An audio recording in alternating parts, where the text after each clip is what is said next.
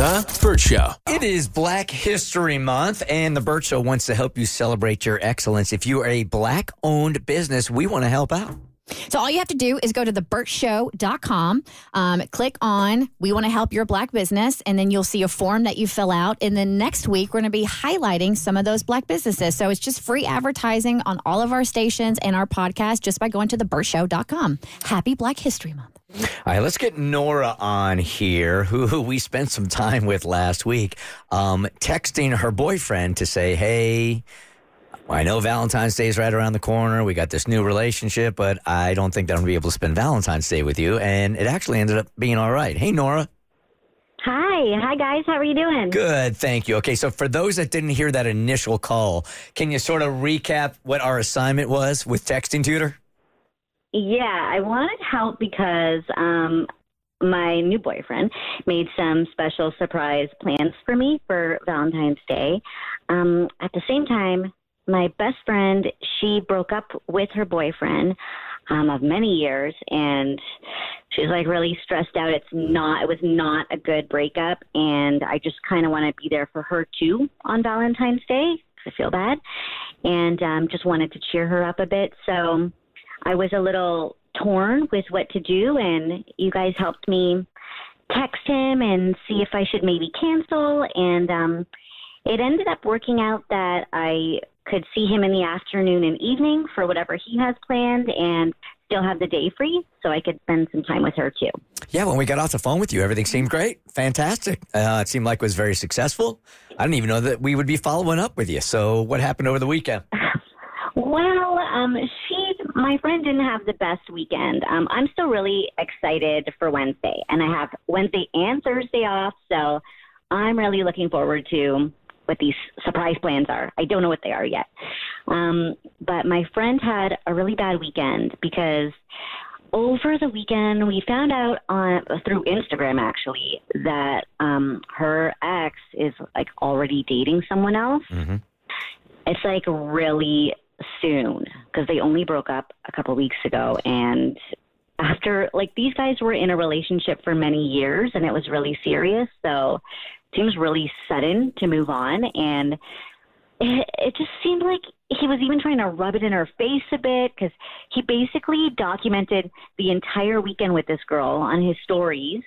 And he's just not even one to usually post like that. So i mean she was a wreck so i spent most of the weekend with her and you know she mentioned valentine's day and I said I would be available to like spend some time with her, maybe go for brunch or something, hopefully make it better.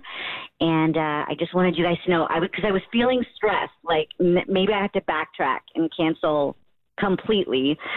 Um, but she declined the offer. Like she said, she's going to take a few days off and she's going to visit her sister. Mm-hmm. Her sister lives like she lives like out of town, kind of in a cabin. It's really remote and it's just kind of off the grid a bit.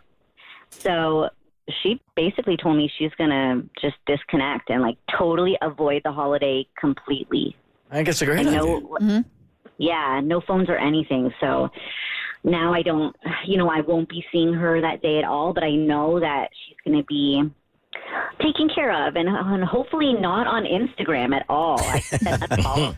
I mean, you would you would really have to work hard to not be reminded that it's Valentine's Day on Valentine's Day. It would be no social media, uh, nothing on TV, because then you got all those commercials on TV. Also, it's sincere isolation.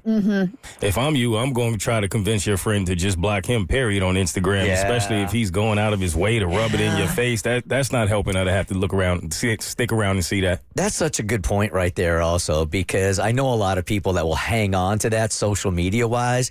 You can isolate yourself somebody fr- from somebody. You certainly can do that um, if you are ready to do it and have no idea what's going on in their life. I completely agree, but here's the thing: every time I've told my friends to do that, they just end up unblocking them. You know what I mean? It's just it's an easy button on Instagram where you block them and you don't have to see it, but then you get a little, get a couple glasses of wine in you, and you get a little lonely, and you're in the bathroom crying by yourself, and you're like, let me just unblock him. Let me just see what he's doing. Let me let me just add on to this one for one second here, Nora, before we let you go. Um, when somebody is broken up with, also, and they are trying to isolate themselves away from that situation, the worst thing you can do as a friend or a listener is to uh, give updates on your ex because I would really I I am strategic about it. So you might think that you're doing a favor and you're not. okay. Yep. All right. We hear, That's a very important each other PSA. Yes, Yeah, sir. Okay. Your true friends know not to do that. Yes. I Yeah. know. All right.